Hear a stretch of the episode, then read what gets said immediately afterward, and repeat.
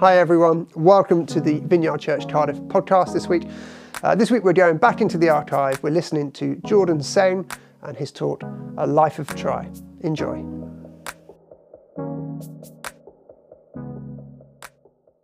Aloha everyone, my name is Jordan. I'm the pastor of Blue Water Mission Church in Honolulu, Hawaii. Hawaii is an island chain. The British Isles are an island chain. Very similar. I feel like we're going to get along. Blue Water Mission Church started about 10 years ago with a group of 30 people or so. We're not a really big church. We're certainly not a well-resourced church. We're a little bit economically downscale. We rent an old gymnasium for our worship gatherings and a dilapidated house for our offices. We don't have a lot of stuff, but I'll tell you what we do have. Man, we have a lot of great stories. We have stories of some cool, miraculous healings from our healing services that we do at church, bones reshaping, some failed organs regenerating, immune diseases disappearing. We have stories of deliverance, casting demons out of people, and on occasion restoring their sanity or their sobriety. In the year past, we had a deliverance story, casting a demon out of one young lady in the doorway of a local department store. We have one deliverance story that involves mention of a real-life witch doctor.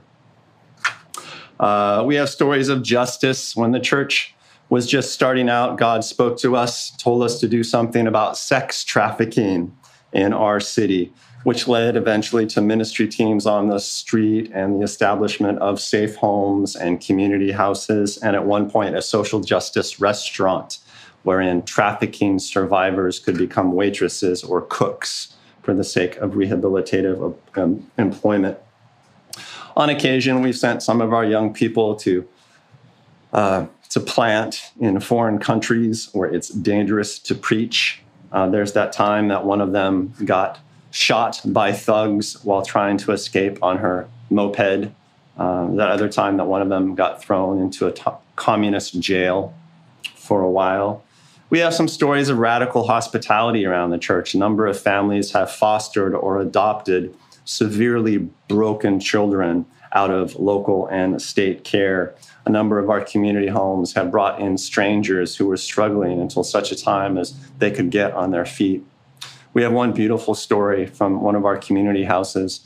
The team brought a dying, mentally ill woman in off the street and then miraculously located her long-lost son thousands of miles away so that they could be reunited in her final hours. We have one story about resurrecting a 5-pound dog. We have stories about praying for non-believers and atheists and seeing the Holy Spirit come upon them and strike them with tongues, and then about how that turned them to faith in God. In short, it's been a fairly full 10 years around the church. I feel like I can confidently boast that if you approached any of our staff team in a pub and offered to spring for a pitcher of decent beer, that you would hear several stories worth retelling before the pitcher was empty. And here's why I think that's important. The reason we have so many cool stories is not because we are a group of especially brilliant believers. Indeed, you may have noted that my staffers are the sort to tell stories for beer. No, the reason we have a lot of great stories is because we're just always trying stuff. And that's absolutely all there is to it. We just try stuff. Sometimes we succeed. We very often fail. But man, we try like nobody's business. And that, I think, is the grace of God. And what I'd like to talk to you about is what I call the life of try. You are Vineyard churches, so you know a lot about the kingdom of heaven, the kingdom of God on earth. What does it take to bring the kingdom of heaven to earth? You know, that word kingdom, it literally means king's dominion or king's control. I like the word order. I think the kingdom of heaven is best described as the order of heaven. When we bring the kingdom of heaven to earth, we are bringing the order of heaven against the chaos of the world. You know, what's that like? Well, are there any sick people in heaven? Well, no, of course not. So those of us who bring the order of heaven to earth can heal the sick. In heaven, are there any people oppressed by demons? Well, no, of course not. So those of us who bring the order of heaven to earth cause demons to flee. In heaven, is there any poverty? Is there any injustice? No, of course not. So those of us who bring the order of heaven to earth can provide for people, even if we have to do it supernaturally, as in the miracle of the loaves and fishes that we read about in Scripture. In heaven, is there anybody who is ignorant of the love of God for them? Of course not. So those of us who bring the order of heaven to earth represent the true nature and heart of God and unite people in relationship with Jesus. The question is, what does it take to bring the kingdom of heaven, the order of heaven, to the chaos of the world? Primarily, it takes trying. It takes a life of try. Faith always takes trying. I would say it more strongly than that. Faith is trying. Not trying is never faith. Faith isn't what you believe. Faith is what you do with what you believe. Even the demons believe, we're told, right? But they do not move in faith. Faith is when your belief tries what it should. Or as we say often around my church, faith is spelled T-R-Y. You guys familiar with the parable of the talents? That's a pretty well-known parable. Sometimes it's called the parable of the bag of gold. It is in a line of parables that Jesus tells about the kingdom. Sometimes they're called the kingdom parables. They all start with the phrase, the kingdom of heaven is like. This is what it's like to bring the kingdom of heaven to earth, in other words. And reading excerpts from Matthew 25 and the familiar parable of the talents or parable of the bag of gold. Again, it will be like a man going on a journey who called his servants and entrusted property to them. To one, he gives 5 talents of money, to another 2 talents, and to another 1 talent. Then he goes away for a while. The man who had received the 5 talents went at once and put his money to work and gained 5 more. The guy who gets 2 talents puts his money to work and gains 2 more. But the man who had received the 1 talent went off, dug a hole in the ground, and hid his master's money. Then after a while, the story goes, the master returns and he gathers his servants together and takes an account of what they have done. The man who had received the 5 talents brought the other 5. Master, he said, you entrusted me with 5 talents. See, I have gained you 5 more. Well done, good and faithful servant, the master says. Enter into your master's rest. The guy who had 2 talents had gained 2 more. Well done, good and faithful servant. Then the man who had received the 1 talent came. Master, he said, I knew that you are a hard man, harvesting where you have not sown and gathering where you have not scattered seed. So I was afraid and went out and hid your talent in the ground. See, here is what belongs to you. The master replies, you wicked, lazy servant. So you knew that I harvest where I have not sown and gather where I have not scattered seed. Well, then you should have put my money on deposit with the bankers so that when I return, I would have received it back with interest. Take the talent from him and give it to the one who has 10 talents. Throw this worthless servant outside where there will be weeping and gnashing of teeth. You probably have heard that parable before. I have quite a bit. The thing that keeps me from making wild investments with the resources that the Lord has given me is that I'm afraid that my risks won't work out. In a word, I am afraid of failure. And one of the things that's always bothered me about this parable is that there's no failure case in it, right? I want a parable in which a servant makes a risky investment, loses all of his money. What does the master say then? That's the case that I want to hear. And it bothers me that Jesus never explores this outcome in the parable. I am forced to conclude that it's not what Jesus is focused on, as if failure were too unimportant to mention in a parable about bringing the kingdom of heaven to earth. What he's focused on is not failure. What he's focused on in this parable is the failure to try. This is a parable about trying, or about not trying, as the case may be. And it's about how some people, like the worthless servant, go insane to find reasons and ways to not try. Digging a hole to stick your money in. That doesn't make any sense. He could have at least earned a little bit of interest on it. The kingdom of God is like this, Jesus is saying in this parable. The kingdom of heaven on earth runs on trying. And trying is what concerns the Lord. The parable makes clear that you do not want to be the servant who finds ways to not try. That word try, it's such a little word, right? But it has such import in life.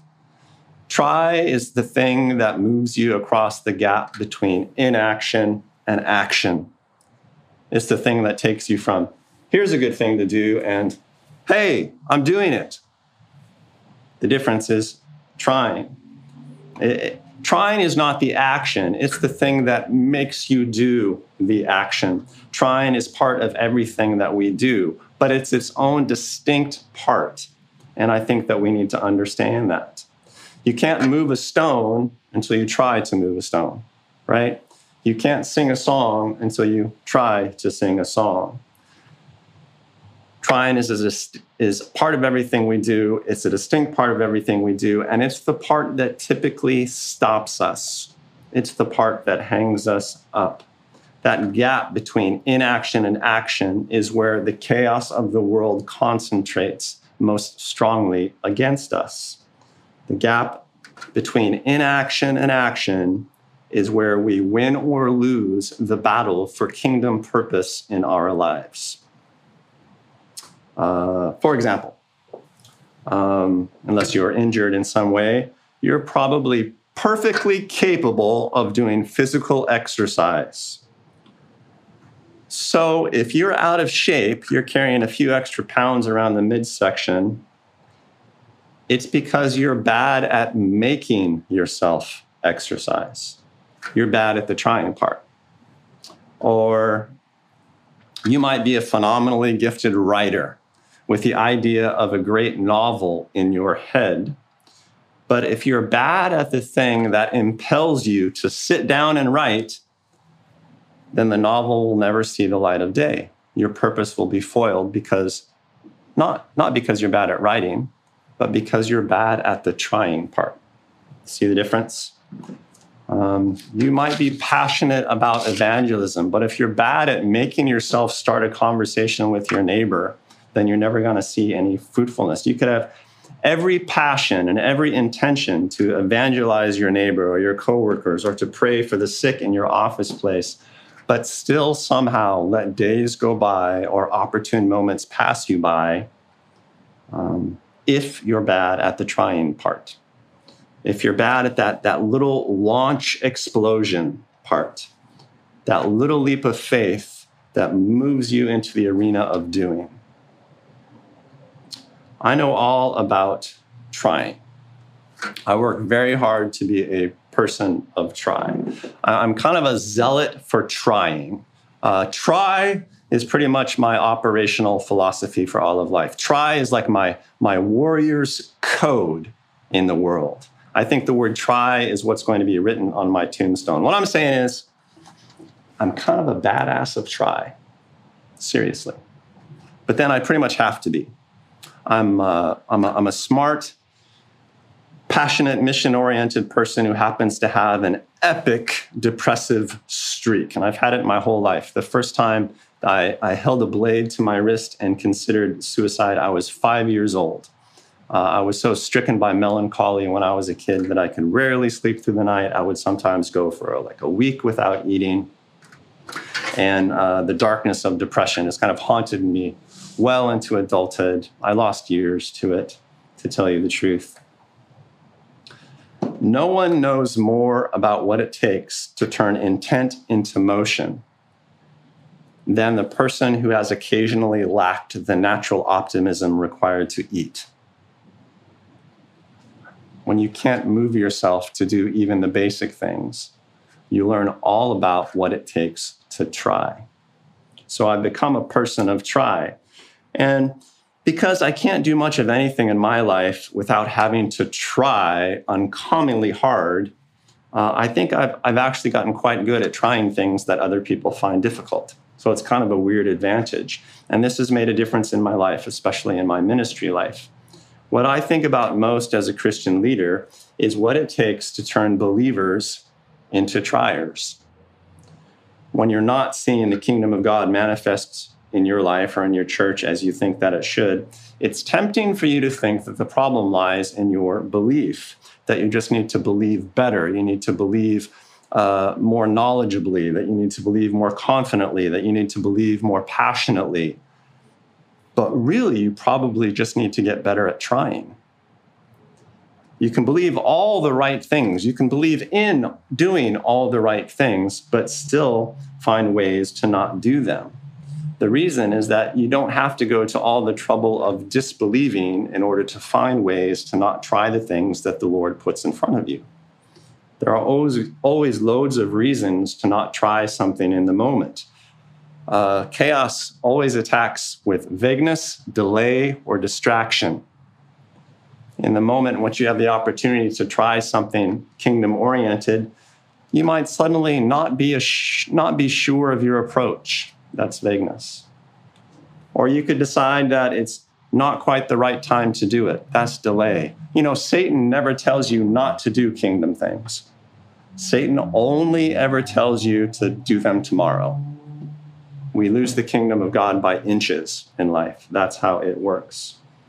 Or you could decide in the moment of opportunity that there's just a lot of other things for you to do that day. How many times did Jesus talk about distraction and the dangers of it in life? The thorns growing up and choking out the weeds. We have loads of distraction in our modern lives. And in any given moment, you'll have one decent way to try the kingdom thing in front of you, but 100 ways to not try the kingdom thing in front of you. So the mathematics are never in your favor. And you have to realize that trying uses different muscles than believing does. It's one thing to believe that God wants you healthy, and it's quite another thing to get yourself to the gym. It's one thing to believe in healing, and quite another thing to minister healing to your coworker.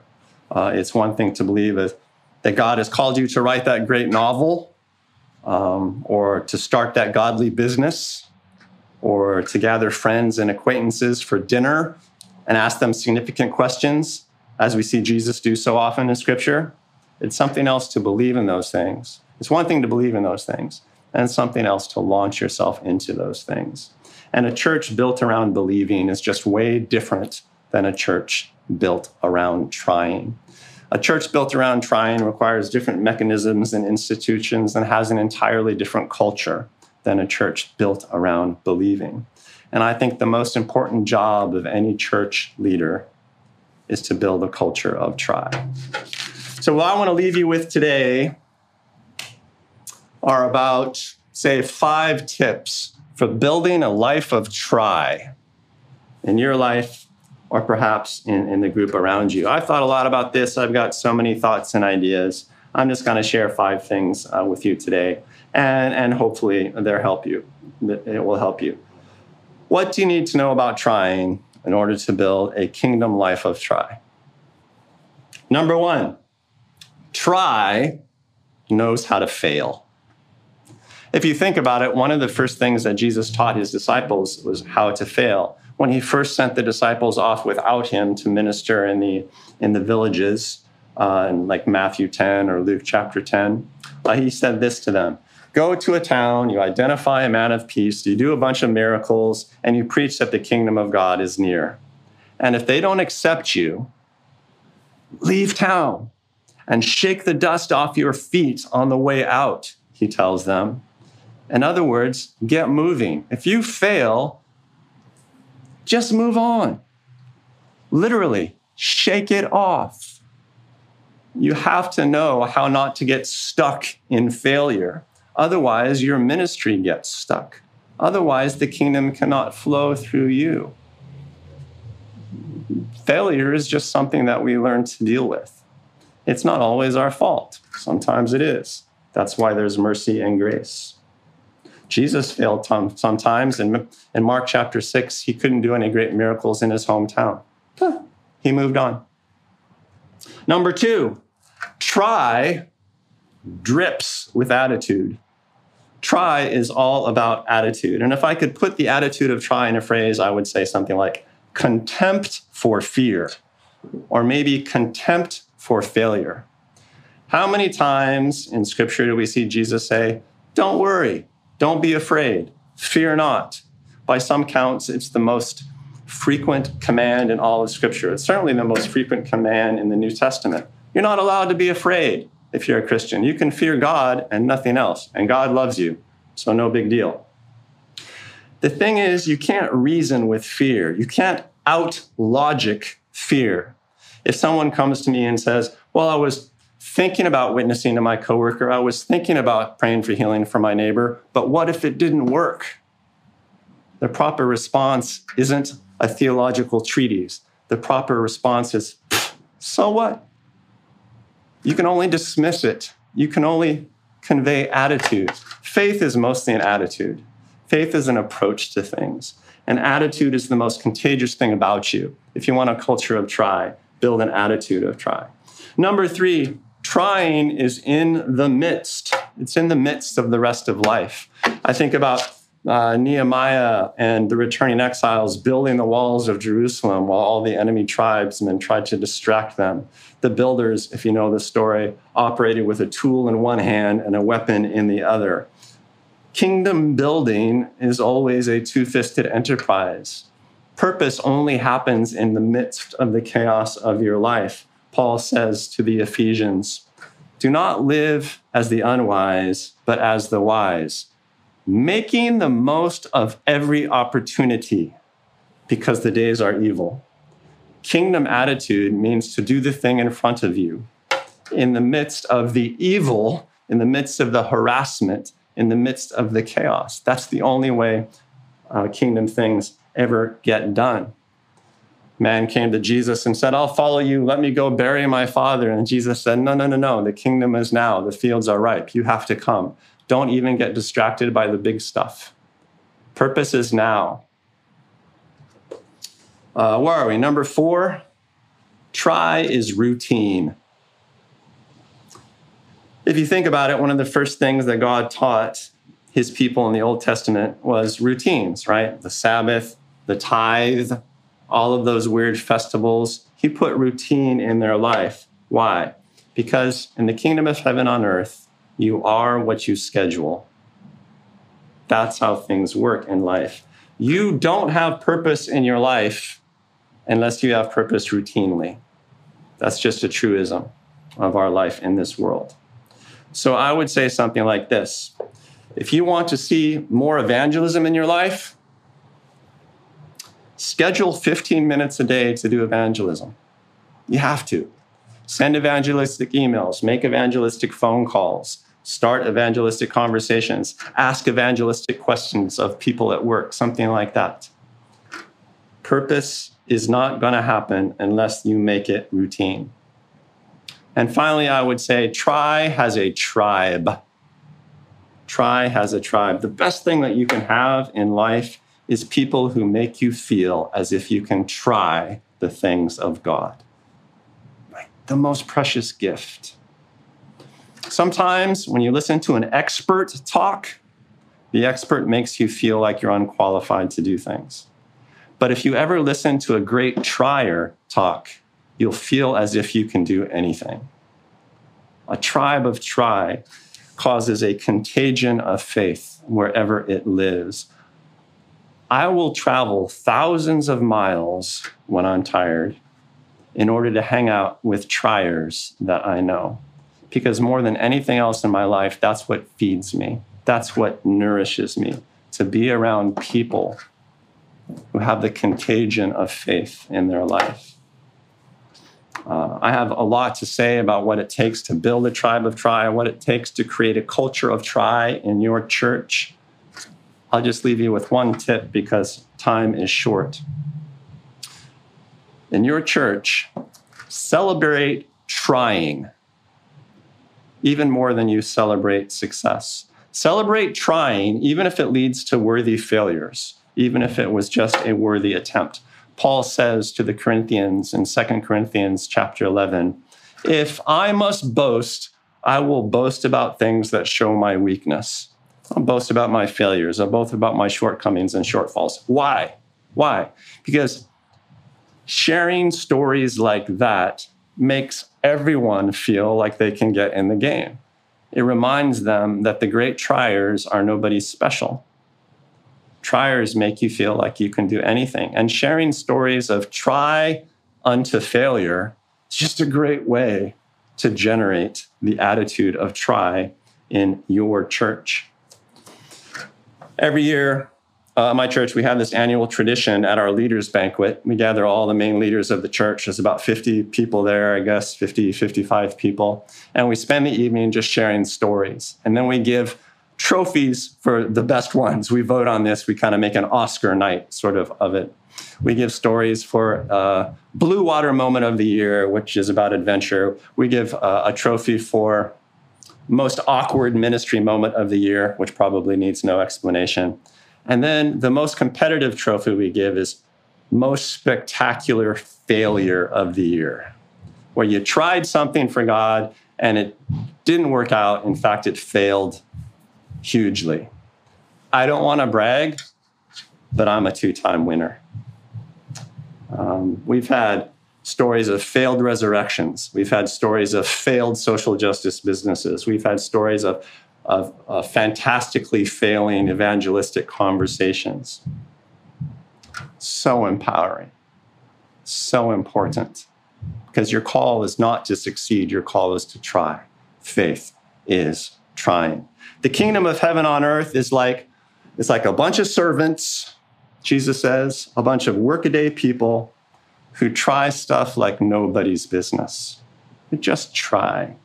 Generating stories worth telling, some about success, some about failure, and all of which are about the faith and the grace of the Lord.